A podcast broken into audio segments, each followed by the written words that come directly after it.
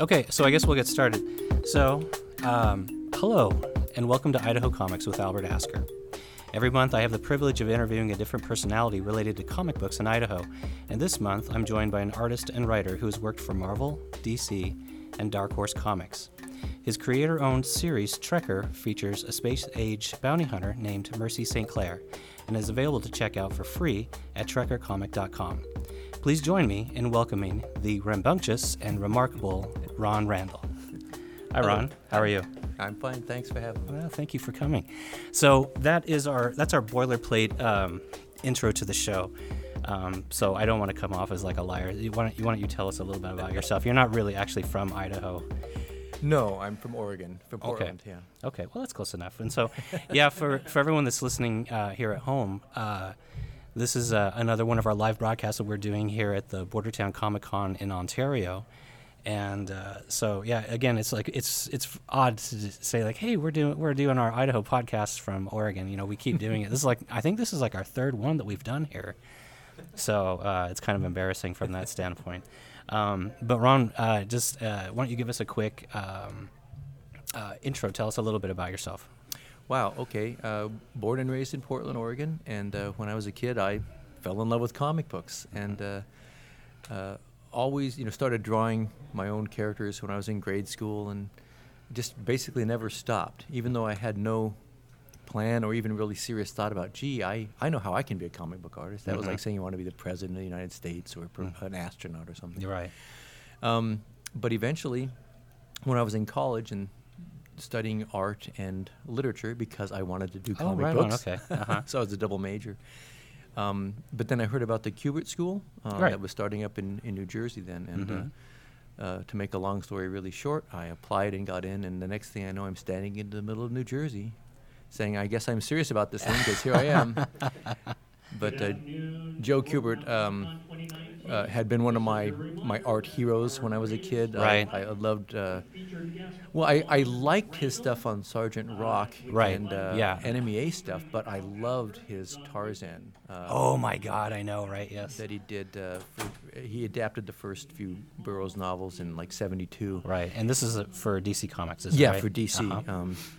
Joe was a pretty big deal. He could sort of call his shots, I think, there. Mm-hmm. He always loved Tarzan, so which I found out years later because I didn't know him at the time, of course. But I discovered those comics on the spinner racks in Portland, and they were just so vivid. And I'd read the novels when I was a young guy. Oh yeah. And his interpretation of them just seemed so. They captured the spirit of the books so well, and they were feral and animal and primitive in a way, but also really sophisticated. And I just love that stuff so much. So then a few years later, when I was in college and heard he was starting a school, I said, "Man, if I could study with that dude, that would be pretty awesome." So because how long had he been in comics? I mean, he started I think he started drawing professionally when he was about 17 years old during World War II, drawing Hawkman comics and The Flash, and worked steadily in comics ever since. I think it was the 1950s he created Tor, which was like a caveman sort of, and I think it was like there was some 3D comics back in the 50s. There was a brief flirtation with 3D comics, and Joe did one of those. So he was always kind of an innovator in a lot of ways, but just a great, immaculate storyteller. The guy knew how to compose a panel and how to sequence panels to... Joe would want to grab you by the lapels and pull you into his comic books. So that's sort of compelling storytelling. And when I went to his school, that was one of the things that I think we graduated with, and was maybe the best single gift he gave to the kids at that school. I mean, we learned a lot about drawing from him and the other instructors there about construction and anatomy and that sort of stuff. But what Joe conveyed, and I think what kept fueling him for the entire length of his really long and amazingly illustrative career, was a passion for storytelling. Because if you're just interested in solving the story, technical, problems of drawing, construction and perspective and stuff, you'll get to the point where you can sort of top out on that stuff. But every time you get a script with a new story to tell, it's a new fascinating set of sort of problems to solve. Sure. And you're trying to communicate. And for Joe, that never got old, and for me, it doesn't get old either. There's always how can I tell the story a little bit differently, a little bit better, a little bit more vividly than the last time I had to draw a sequence of a similar sort or something. Yeah, that's amazing. Yeah, I was so again, for those who are at home, with like Ron was on a panel just right before we set up for the recording with Jacob Baer, and he mentioned that. So you were the second graduating class from the Joe Kubert Art School mm-hmm. of Art. That's amazing. Yeah, you're like this continuation from literally the golden age of comic books. That's incredible to me. Yeah, it was pretty amazing.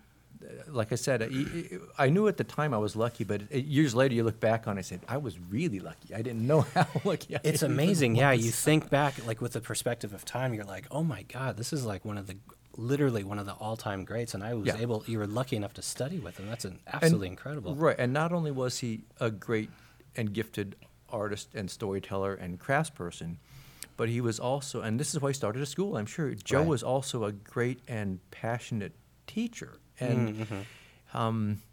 He and the other, back when the school started, it was, Joe started it, and he invited some of his friends and colleagues who had a lot of years of professional experience working in comic books, newspaper strips, mm-hmm. and commercial art stuff. But none of them were, as far as I knew, trained, as teachers.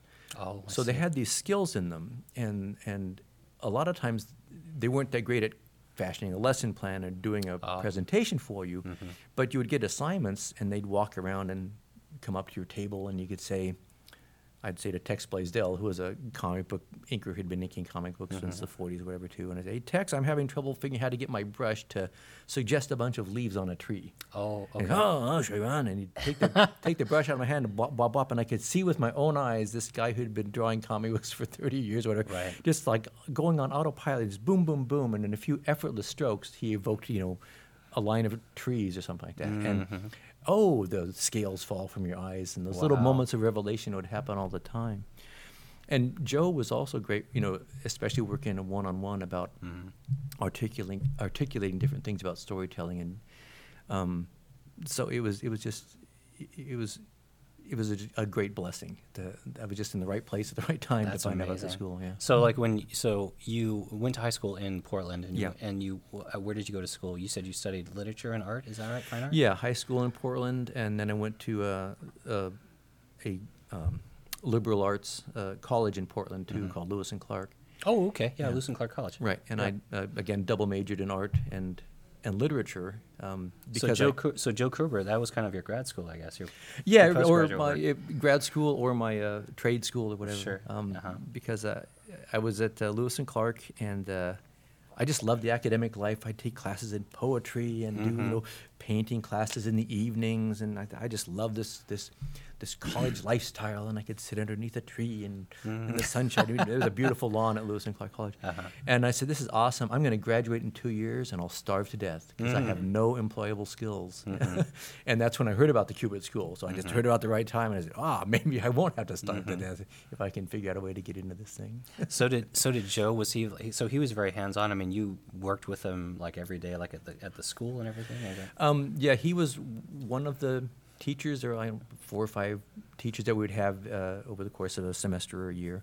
And it was a 2-year program when I went. It's now a 3-year program, but I always say that my 3rd year at the Kubert School was the year after I graduated, because our graduating class, Joe would select some of us that seemed like that we were the most inclined to go in towards comics and seemed to have some potential or whatever.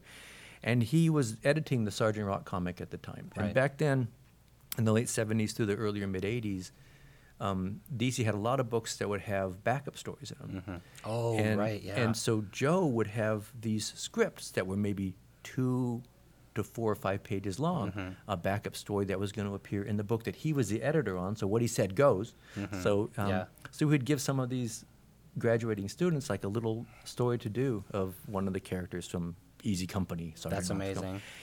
And what was fantastic about it is he would give me the script, and I would take it to my house, and I'd work on my thumbnails, the little basic, really rough sketches for how I was planning out the different pages. And then I'd call up Joe. Joe, I got my thumbnails ready. Okay, Ron, come over after dinner tonight at 7:00. So I'd get in my car, and I'd drive over to Joe Kubert's house. climb up the stairs and go into Joe Kubert's studio. Wow. Sit down at Joe Kubert's drawing board with this guy right, elbow to elbow. And I would show him my pages, and then he'd take out a pencil, and he'd look at what I'd done, and he'd take out another piece of paper, and he'd say, that's not bad, but how about this? And he would, like, do 2 or 3 other thumbnail sketches of that same panel that I had drawn. They were all 50,000 times better than my idea. And he wasn't doing it to show off or to make me feel bad. He was just saying, there's a story here. Here's some better ways to tell that story. And not, here's the one right way to do it. See, but you could try it this way, or this way, or this way. So he was continuing to just unlock doors and open up my mind to make the story as vivid as possible. That's a very good sign of a good teacher like that, to show you like multiple examples. Yeah, he was incredibly generous and such a master. And, incredible. So, and every stage of the job, for the thumbnails, the rough planning thing, and then I would take those home and do the same thing when I had the pencils done, and then when I had the lettering done, and then the inking. And Joe was just, it was like the master-apprentice relationship. Right. You're working one-on-one with this guy. That was the real Kubert School education I had. It was after the formal school period had ended, but that was sort of like my finishing school, or whatever you want to call it. And it gave me a lot of the raw tools that I then had to spend several years learning how to really internalize all the stuff that Joe had sort of like info dumped on me over the course of a year, and gradually learning how to refine that stuff and sort of make it into my own version of that. In a way, I had to recover from the school because Joe was such, I get emotional about it because Joe was an awesome teacher and he was an awesome man. He was a great role model for all of us because he was just a really good guy. Right. And he was no affectation. He wasn't showing off. He didn't have a... That's amazing, He didn't have a real ego about it. He just, he was having a great time, and he loved working with these kids. It was just an amazing thing. But also, he's just this large personality. And a powerful, distinctive drawing style. And so I came out of there, and most of us did, drawing to a certain extent, like Joe taught us to draw. And that's not how I draw. My personality and my taste in comics included Joe, but I had a lot of other stuff as well. And so it took me several years where there was like this sort of push and pull going on with me, but between different art styles that I liked and trying to distill that all down into who I was. It's basically the same process you go through as a human being. Sure. When you're going through adolescence and you're trying to be this person and that person, your best buddy or the wisecracking neighbor next door. Right. And after a while, you see the things that are really parts of who really seem to be you. And the other stuff is interesting but not really you, and that's an affectation you tried for a while, and you sort of try to shed that stuff off. And I'm a slow learner, so it took me a lot longer than it took some of the other guys at the school to figure that out. That's cool. Similar, like you were talking about, like some of the other people like influenced you. Like, who were some of your other influence outside of Joe? Well, the first one that always comes to mind is Al Williamson. Oh yes.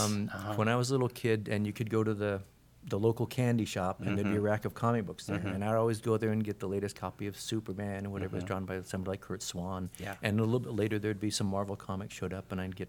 I remember seeing Captain America #1 and Iron Man #1, Gene Colan, and of course Kirby and those guys. And it was all cool, awesome comics. And then one day I went in there, and there was a comic book cover that I'd never seen anything like this before. It was a guy, and he had on this light blue, like jacket, and tight white pants, and the most amazingly drawn leather boots I'd ever seen in my life. And he was holding like this ray gun, an old corny sort of 1950s science fiction style ray gun at us. And I had never seen a drawing like that in my life. He was so realistically drawn and so vividly drawn, and he wasn't overblown and muscular. He didn't have any of the superhero dynamics going on, but it was breathtaking. Yeah. And I pulled that comic off the stand and opened up the page, and there's Flash Gordon and Dale and Dr. Zarkov wading through a swamp with vines and creepers hanging down from a little forest creatures scurrying across the branches. It was just lush and gorgeous, and I was transported. And I said, I want to be that guy. Yeah, he's a beautiful artist, amazing artist.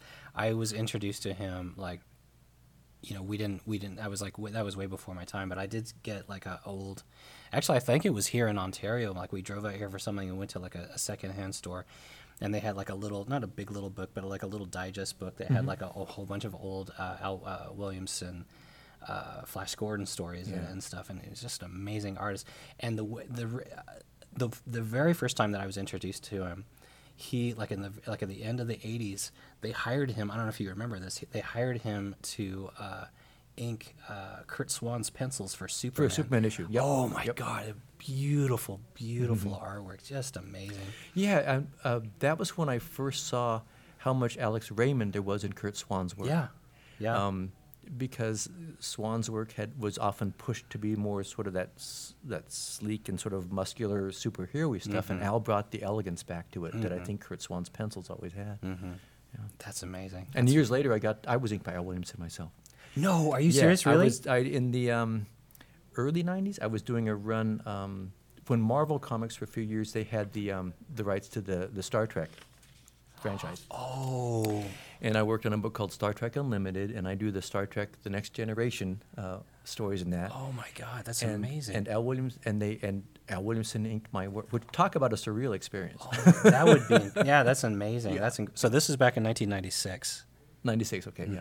That's amazing. That's really incredible. Yeah, he was an incredible artist. Yeah, and I did get to meet him a couple of times when I was living back east, because he lived in Pennsylvania, and I got to go up with some other guys at the school that knew him and were doing some work with him. And a great guy, real character, and again, sort of like Joe in that he was just warm and generous and just an authentic guy. Just that's no airs, and a great guy, and it was just a real pleasure. Yeah. That's amazing. Wow. We're going to have a lot of great stuff to go through here in this interview. So you stayed out there on the East Coast after you graduated from the art school. Yeah, I stayed out there, I stayed out there long enough to, my goal was to sort of get established well enough in the working for DC and Marvel, because that was pretty much the only game in town back then. Right. If I could, I want to get established well enough that I could then afford to move back to Oregon, because I love my home state, right? And then work long distance. And this is before the internet. Federal Express was just coming in, and I moved back just when fax machines were becoming a thing, and I just could not get my brain wrapped around the idea of taking a piece of art and shoving it through a telephone line, right? And it shows up like magic, 3,000 miles away, but that was happening. And it worked out well enough that by the time about 5 years had passed, I was working on a regular monthly book for DC Comics. And this was? The Warlord. The Warlord, okay. Yeah, I'd done some backup stories and some miniseries and stuff, and then I got the regular, and I'd drawn Arak, too, Son of Thunder. Yeah. But it was when I just got the Warlord monthly gig, was when I moved back to Oregon, said, okay, I guess I can make this work long distance. Yeah. You can see a lot of those influences of like all those different like Warlord and kind of like that micro style like with Trekker too. Is that, would you say that he was kind of an influence like on? Well, Mike is a great guy, and I like him, but usually this happens once in a while. Someone says, "Oh, you must be influenced by somebody." I said, "No, Mike and I were both influenced by Neil Adams. Like everybody, everybody was breathing and had anything to do with comics in the early to mid '70s. Neil Adams hit like a meteor and just changed the rules in the same way that I would say Alan Moore did about a decade later with the writing." So I think Grell and I both learned a lot from Neil Adams, who learned a lot from Joe. And Mike remains one of the sleekest storytellers. I think he and I both learned a lot from those guys. Yeah. Absolutely. Yeah. Well, I'm glad you brought up Alan Moore. So I brought a couple of old issues of Swamp Thing that I wanted you to autograph for me after this. And of course, these issues were written by Alan Moore. So what was that like? What was it like? Interpreting like Alan Moore's script. Do you remember that? I mean, this is a while ago now. Yeah. Easy as falling off a log comes to mind for a few reasons. I got to be working on Swamp Thing because a couple of the guys that had gone to the Kubert School with were the art team on the book, Steve Bissett and John Toddleman. And these were guys that I hung out with at the school, and we'd go to parties, and we all worked under Joe's direct tutelage. So we had a lot of similar sensibilities. I mean, they were both completely different artists than I was in some ways, but I knew them, and I could sort of get close enough to their ballparks that that I could, you know, pinch hit on when there would be a deadline problem for an issue. One issue I'd be like penciling 5 pages because Steve couldn't get them done in time. Mm-hmm. The next issue I'd be inking 5 pages because John didn't have time to do that. Mm-hmm. So I was sort of like a utility player in baseball, where they Karen Berger, the editor, would sort of plug me in as needed. And then one time and one time only, I got to do a story all on my own. I got to pencil ink the whole thing based on Alan's script. And which issue was this? I think it was issue 32. It was called Abandoned Houses. And it was basically sort of a last-minute fill-in issue. So they took the original Swamp Thing story that was done by Wrightson and Glenn Wein, and they sandwiched that with a framing sequence and an end sequence. That was the sequence that I drew. And the thing about Alan... This is the one with the House of Mystery and the House of... I didn't bring that one. I'm so upset that I forgot to bring that one. Well, we'll have to meet again. Oh, we'll have to. Yeah. Okay. That's one of my favorite ones. I love that. It was a great story, and Alan had a lot of things have been said about Alan Moore's script. But for those who may not know, Alan is sort of legendary for writing scripts that were massively long, even for short stories, because his panel descriptions were just huge blocks of text, and any other writer I've worked with where the script is like that, it's just an onerous task because you get the sense that you're being dictated to. Like you're the little art monkey and they have this story and this has to be in it and this and this and this and this. And you're just being given orders. Like the captain is telling you what you have to do. You know, clean your rifle, or whatever, mop out the latrines. But with Alan, all of that information and description was all given in the spirit of, here's this really cool story, I think, and here are some things that could make it a cool story. But, and this is the important part, these are just my thoughts. If you have any other ideas, what we're going for is X sort of an effect. And however we can get there is perfectly fine with me. I think maybe a down shot would be cool with some shadows on the walls or whatever, but I'm just thinking of this impression of creepiness. So how do you want to make it creepy? So I felt like I was invited into the conversation and the creative process with a guy who absolutely respected and trusted my visual storytelling skills, even though he was super strong in those himself. So it just felt comfortable. I could read his descriptions. I was excited. His ideas were almost always really fun and on point and had a good reason to be there. So it was very vivid what he was after, and I almost always agreed with it. Once in a while, I might have tweaked a thing a little bit here or there because I had an idea of my own, but basically he was a vivid visual storyteller, and I knew why everything in the story was in the story, and that isn't always the case. Yeah. Well, so who are some of the other bigger writers that you've worked with? You've also worked, I think, I hope I'm remembering these correctly, Kurt Busiek as well, right? Yeah, I've worked with Kurt, not as often as I would like to, but we did a few books for Image for a series that didn't last too long called The Regulators. Worked on a Thunderbolts short story with him. Did you do Astro City too? Didn't you do? And I just did. Thank you. Yeah, I just did a couple of issues of Astro City that featured the Jack in the Box. Yeah, which is one of my favorite characters in that series. Yeah. And I just think Astro City is just a miracle of superhero comics. It's been going on so steadily and at such a high level of craft for so long. And that's a case kind of like with me with Trekker, where Kurt. Working with his collaborator, whose name is escaping me right now, but they just built their universe from the ground up, and have continued to sustain it and expand it, and it just gets more vivid and rich as time goes on. Yeah. Okay, so I'm going to ask you a question. This is one that was asked before in the previous panel. I hope you don't mind us getting it recorded too. But like, how did you get into comic books? Like when you were a kid, like what was the thing that really influenced you to kind of get into comics? Wow. Well, when I was a kid, comic books were ubiquitous. They were, you'd go to a store and you'd come back with a candy bar and a comic book, and you just took them for granted. Yeah.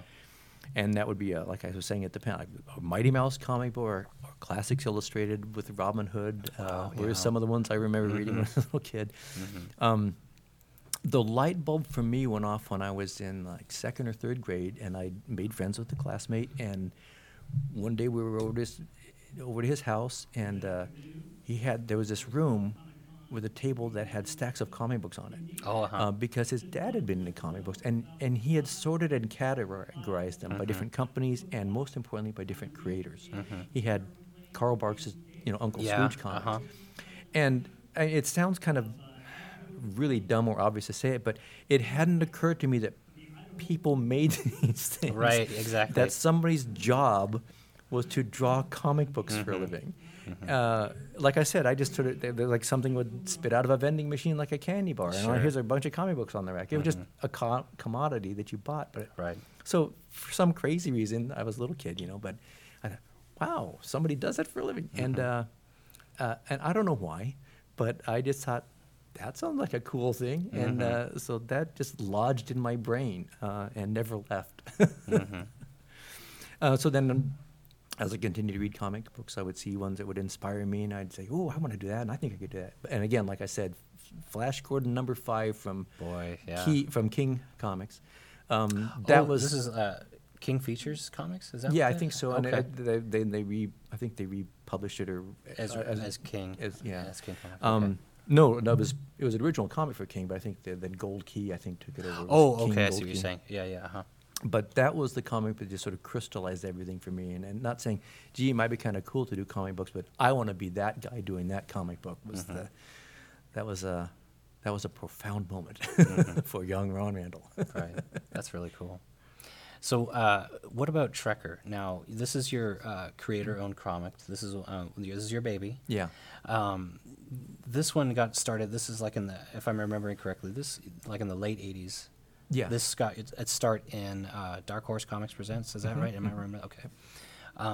So how did that come about? Like, what made you decide to do this character? So it was another right place, right time situation. I had recently, I just moved back to Oregon from the East Coast, thinking, well, I'm moving 3,000 miles away from the comic industry, because this is like summer of '85 was when I moved back. Okay. And still then, it was Marvel in DC, middle of Manhattan.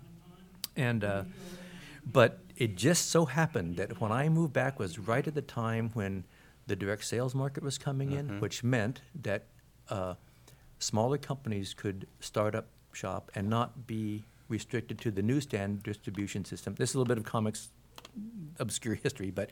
Oh, this is good, yeah Marvel and DC pretty much had a lock on getting their comic books distributed to newsstands and the corner candy stores I was talking about. So if you were another publisher, it was really, really hard to break into that. So like Tower Comics that did Thunder Agents in the 60s would try that, but just couldn't get traction, couldn't get seen very much. But with the advent of the direct sales market, a dude or a woman could open up a comic book shop in town and get comics directly to them. And anyway, just changed the way that comics could get out to people. And so a lot of little comic book companies were starting to come out at that time. And they were usually cheap, to print black and white comics. Anyway, so I'm in Portland, Oregon. I'm at a little comic book convention. I'm working on my regular... monthly Warlord comic book for DC. I was kind of like, the engine was purring along pretty good. I was doing a good job there, a good book there.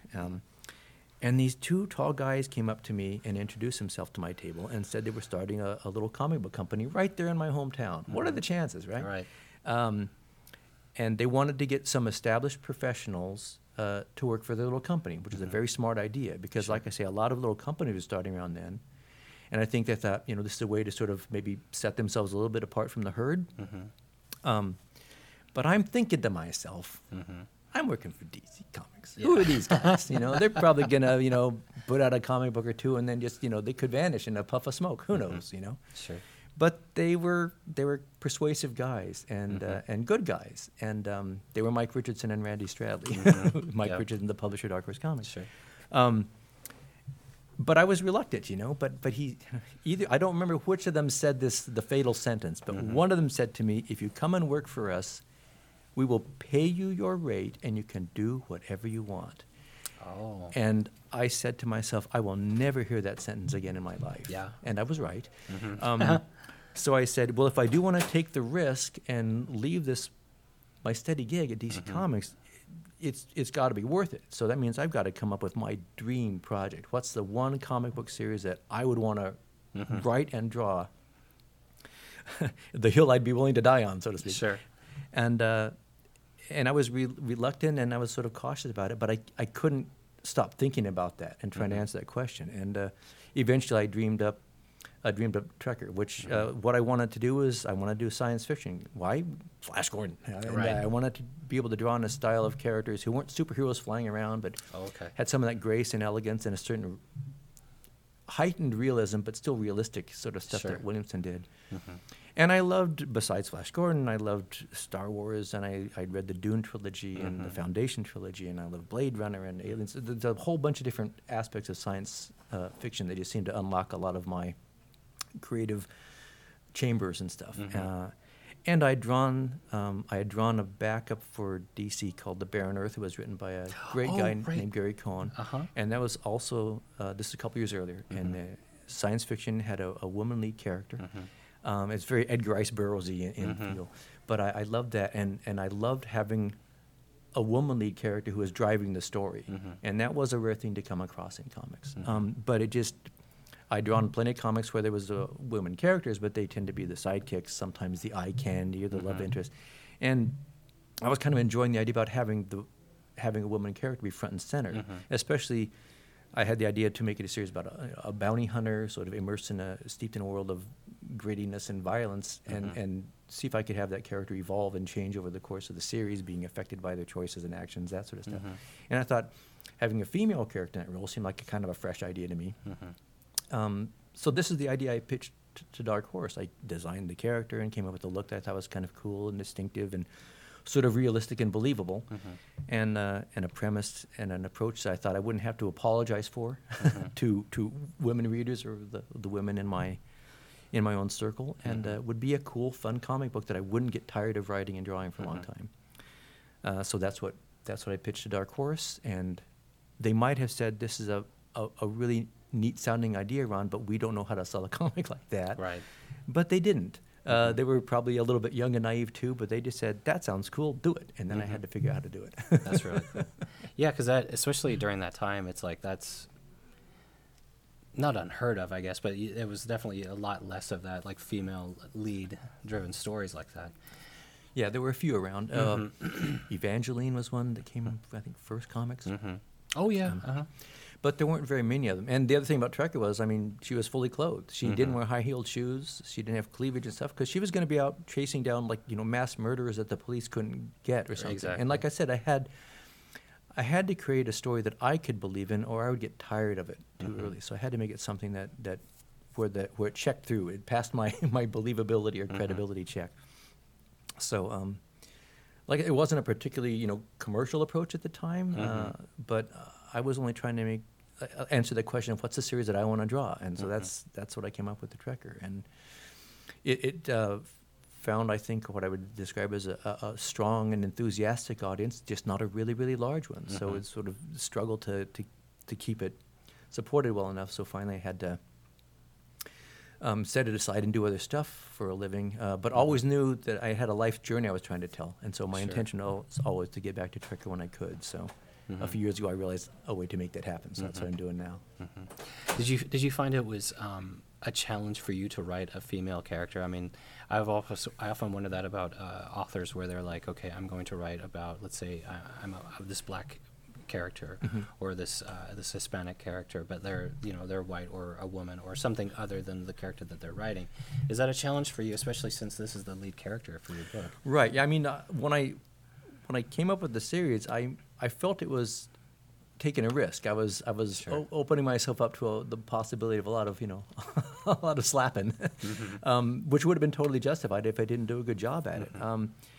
All I had going for me is that there were a few models in popular culture that I could crib from, and I had some pretty awesome women in my own life that I could sort of try to fashion my character and check it against some of that stuff and see if it seemed to check through. But largely, I was just trying to write a human being that I felt had reasonable emotional responses, or sometimes unreasonable emotions, because we're not always reasonable. But I tried to make a character that was sort of, you know, somewhat flawed, but passionate and smart and gifted, with some blind spots, largely like we all have. None of us have a clue about who we are, especially when we're younger. And everybody else around us sees stuff in us that we don't.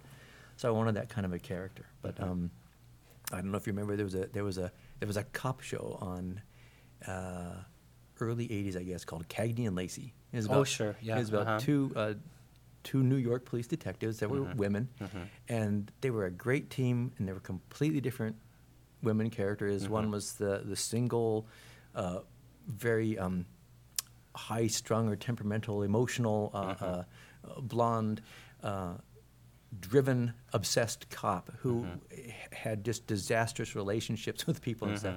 And the other was like, she was a mother, her husband was a plumber, and but she was also a great gifted cop. And these two women who were really, really different, but had great chemistry and were great cops. And, and it was really cool to see the two women that were just playing two different types of cops. That were together. And so it could be done. I knew it could be done. You could write just believable human characters that had strengths and weaknesses and make amazing stories that they were at the center of. And so that was a good help. So do you, writing a character like this, did you, how often, I've often wondered this myself, like how often do you go to a female friend or your wife or whoever as a female, use them as a sounding board? It's like, what do you think about this? Do you think this, is this believable? Is this realistic? What would you think? Pretty often in the early days, especially, bounce it off my wife, and then as my daughter is now a grown young woman herself, I do the same thing with her occasionally. But now I got a pretty decent handle on it. But also when I stopped doing Trekker Through Dark Horse, and I'm now doing it myself, and I hire an editor for myself. And I've been fortunate to have a couple of incredibly gifted women editors to work with. And that feels right to me, just as a way to sort of check myself a little bit here or there. And fortunately, I haven't needed too much of it. Every once in a while, they'll point out something, and I say, oh, yep, that'd be a great different slant to take on that or something, so yeah. Very cool. Yeah, the thing that's cool about Trekker is that you mentioned Flash Gordon as an influence, but it's also there's a lot of other kind of different stories you can tell with this character, because this is a character that's a bounty hunter that kind of works sort of with the police, but like kind of outside of the police thing. So you can kind of do like police procedurals. Like another one that I really liked was I'm gonna forget the name of the name of the story, but Scar's Ravine or something like that, where the trail to Scarman's Burn. Scarman's Burn, that's it. Thank you. Okay, yeah. And that one almost had more of a like an old western feel to it. I love westerns, and back when I did that story, I didn't know that there was such a thing as a subgenre called sci-fi western or something. But that was one of my favorite individual issues or stories of the first run of Trekker, because I just felt it really succeeded as a good dramatic tale that had a strong through line and a great climax to it. And it did, actually, that's from watching a bunch of westerns when I was a kid. So it's a case where she's tracking a murderer through the blasted wastelands outside of the film noir-y sort of city that is her home base. But I wanted early on in the stories to start conveying that. Well, it starts off with stories set on the gritty streets, New Guelph. Yeah, Guelph? Is that how you say it? New Guelph. Guelph, okay. That the stories and the bad guys she was tracking out would take her farther and farther afield, and then going into outer space and coming back, because like I said, I wanted everything in it from, Blade Runner, crime noir, to, crash landing on swamp planets, fighting swamp creatures, and... So the trick was to find a vessel that could accommodate all those different kinds of sort of subgenres within science fiction. And I'm hoping that the character of Mercy St. Clair and the story that the sort of the internal or the personal journey that she's on is compelling enough to hold together all these other, and it keeps it fun that I can sort of shift the changes from one issue to the next a little bit, and give the readers different settings and a sense of a broad, rich universe to explore. So in addition to Trekker, you're still doing other jobs like for DC, I think, because Future Quest was recently the one that you did. Yeah, I was in my career. I've often been brought in on existing projects like the Swamp Thing, and Future Quest is another one that was started by Jeff Parker, the writer, and he's a studio mate of mine, right? And working with Doc Shaner, and they were re-envisioning all those old Hanna-Barbera, Johnny Quest and Space Ghost and the Herculoids and stuff. Yeah.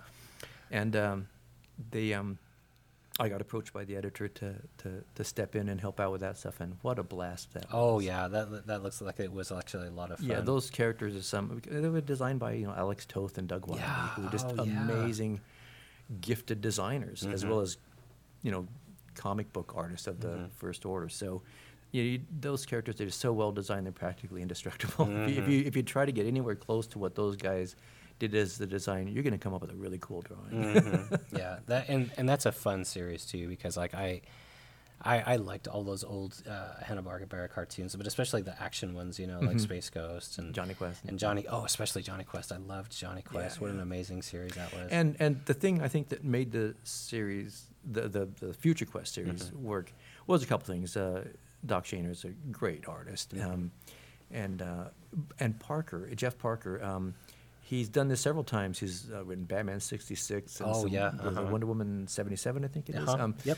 And James Bond stuff. And he has a great ear and a knack for capturing the flavor and the voices of characters from these, other media or other existing properties, and evoking that and revisiting it in a way that feels very familiar, but also at the same time balanced with enough fresh and new. So those Johnny Quest stories felt like that's how it would feel if those same characters were having adventures set in contemporary times. Where there may be cell phones, but Johnny will still sound like Johnny Quest and act like him. And so it's familiar but fresh at the same time. And Jeff's one of the few writers I know who I've seen really pull that stuff off, and it feels like a really good story all on its own.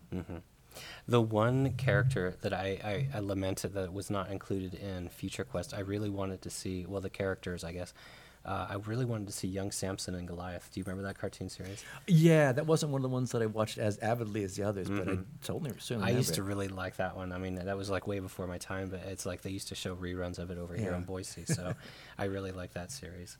Yeah. What are some other projects that you were working on outside of Trekker, some of these other ones, Future Quest? You've had some other things that you've been doing recently, too. If you work long enough in comics, you'll draw just about every kind of thing. Sure. A little bit before the Future Quest, I had done a couple of issues of Catwoman for that Convergence crossover that DC had. And I'd drawn some Supergirl comics some years before that, which was a great fit. That was a character that I just had a feel for how I would want Supergirl to be handled and sort of almost emotionally what the character felt like to me. And the stories I was given to draw and the way I approached it, it just felt so natural. I wasn't second-guessing myself or trying to fit into somebody else's shoes. It just felt like a good, natural fit for me. So that was great. But then the latest thing I've done for DC a few months ago, it was a book called Sasquatch Detective. Oh, okay. which was. Written by a woman named Brandy Stillwell, who also works up at DC. But she had created this character, I think, sort of as a spontaneous thing during a stand-up comedy routine one time. And some of the DC people were in the audience. This is the way I hear the story. And really? They said after the story, they said, that was a great character. You should do a comic book with her in it. So they made it first as a series of backups in the... in the Snagglepuss comic, I believe. Oh, okay. And when they were getting ready to collect those, they wanted a first feature that sort of told her origin story. It's about a young woman who's a Sasquatch who decides to become a member of the Los Angeles Police Department. And that's a far cry from drawing, Warlord or Supergirl. Yeah. So when I was approached by the editor on that, I saw the character designs because, again, it was an existing property. And I said, that's just really not my thing. But the editor said, I think you could do a good job on this. I thought, I'll give it a try. So I did some designs and we batted them back and forth a little bit. And so I was very happy to see that very quickly we came up with something that the writer and the editors felt, my version or interpretation of the character was in the ballpark. So that's awesome. And it was a lot of fun. That's cool. Yeah, that sounds amazing. I haven't heard of that one. I'll have to check it out. When you get to draw something that's obviously more towards the cartoony side of being a cartoonist, it sort of frees you up with the broadness of the gestures and expressions and emotions and the body types and stuff that you can do. Mm-hmm. So since so much of my work, I try to ground it in that pseudo-reality that the illustrators like Williamson had. That giving permission, it's like being let out on recess to do something like this. It was much more broader, and it's a lot of fun. Mm-hmm. Yeah. So we've talked about some of your artistic influences. Like, what about like on the writing side? Like, who are like some of the writers that have influenced you? Not even necessarily within comic books, but like in literature as well. Well, let's see. When I was a kid, I read the Doc Savage paperbacks, and those were great.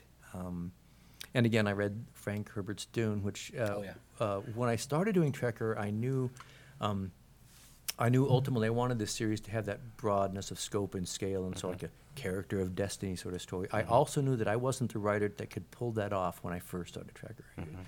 So I started with sort of shorter, terse action-adventure stories that were self-contained and planted some seeds in there, and I thought, okay, when I've got a more firm handle on this, I'll develop that stuff down the road. And it seems to be working out pretty well, but so a lot of Stan Lee when he comics, of course, got a lot of that swashbuckly flair in my stuff as well.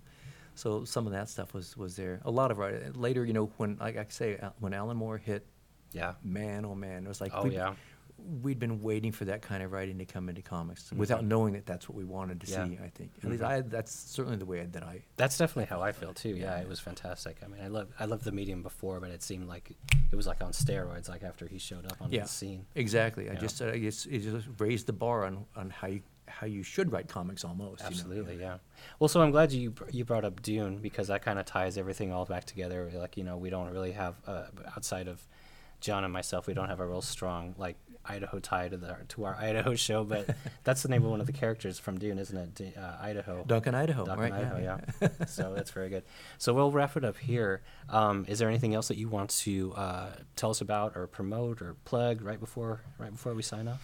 The only thing would be just to encourage people to check out the Trekker book, because when you're doing a self-published, creator-owned comic book these days, it's tremendously fun and rewarding, but the challenge is to get the word out to enough people, and I'm funding it through Kickstarters, and I'll be funding starting the next Kickstarter in at the end of May, running through June, and you can just go to trekkerkickstarter.com after May 28th, and you'll see the campaign there. It runs for about 30 days. Very cool. Okay. Yeah, and and I like the idea. It's very interesting. You put like all of your old Trekker comic books up for free on trekkercomic.com. Right. And you must know about this study. I know. Hopefully, we don't go too over time, but they've had that study where, like, if you put some of your stuff out there for free, that actually, rather than like, people are like, well, I've already read it, I don't want it or whatever. That actually helps people like go out and actually buy your stuff. Have you?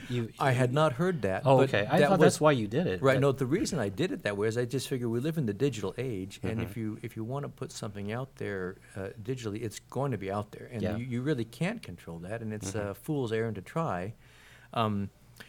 So I realize there's a chance of, like you said, people will read it and say, well, I read it free online, I don't need to do anything else. But I just went with the theory or the hope, at least, that that if I put out there, it's a way for people to discover it. Yeah. They can sample it. They see what it's about. They see there's a lot of it. And hopefully they'll say, I want to experience two things. First, I want to experience the story in the format that it was intended to be done, which is holding the physical in your hand and going to pages. Plus, if they like it and they want to see more of it, I've got to still eat. Yeah. Which means I need some of their money. Yes, exactly. To be crass about it. Yep. But either buying, even buying PDF digitals of it through Comixology or whatever, or but buying the physical books, because I've been doing comics a long time, and that's how I am the most used to interacting with the stories. And when I think of Trekker stories, I think of them as far as turning pages and experiencing it that way. So that's the way I hope a lot of people at least will experience it. That's the way God wanted us to read comics. Yeah, books. I mean, I understand I've met fans who say, I've got 2 bedrooms full of my comic collection. I cannot have room for any more physical comics. So they're reading some of them in digital format. And most I just want people to read the stories, but I do want them to read the stories. And if it's possible to support me in one way or another, so I can keep doing them, that'd be awesome. Yeah, that's awesome. Yeah, it's counterintuitive, but that's really smart marketing. So yeah, you're probably gaining a lot of fans by. I sort of think of the website as a digital billboard. Yeah, that's very smart. People can stumble across it online, and then they can move from that to deepening their experience with Trekker. Okay, very cool. Well, I hope you don't mind, but before we leave, I just wanted to dedicate this very special episode to a close personal friend and a fan of the show who passed away recently. So, JR, this episode is for you. Love you, man. We miss you every day. And thank you again to Ron Randall. Remember to go out and check out his Trekker comic book on trekkercomic.com, and yeah, get out there and buy his comic books. Thank you again. Yeah, thank you so much for having us. Thanks. For us having you, for however that goes. It feels great to be here. All right, thank you again.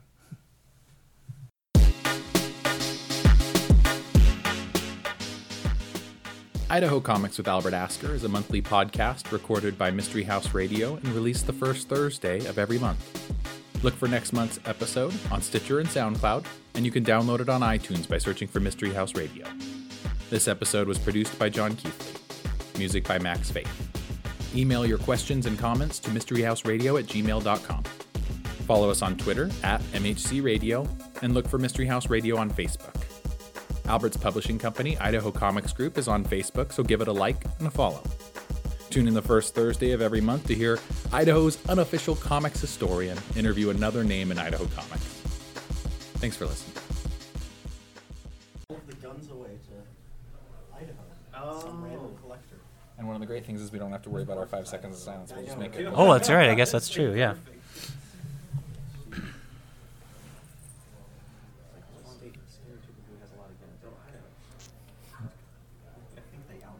And this is my water. And this is my water. Okay. Now that we've claimed, where's your water? Everybody's got their water. Okay, everyone's claimed the water. And you're at 1:30. You can roll whenever you're ready right now. Okay.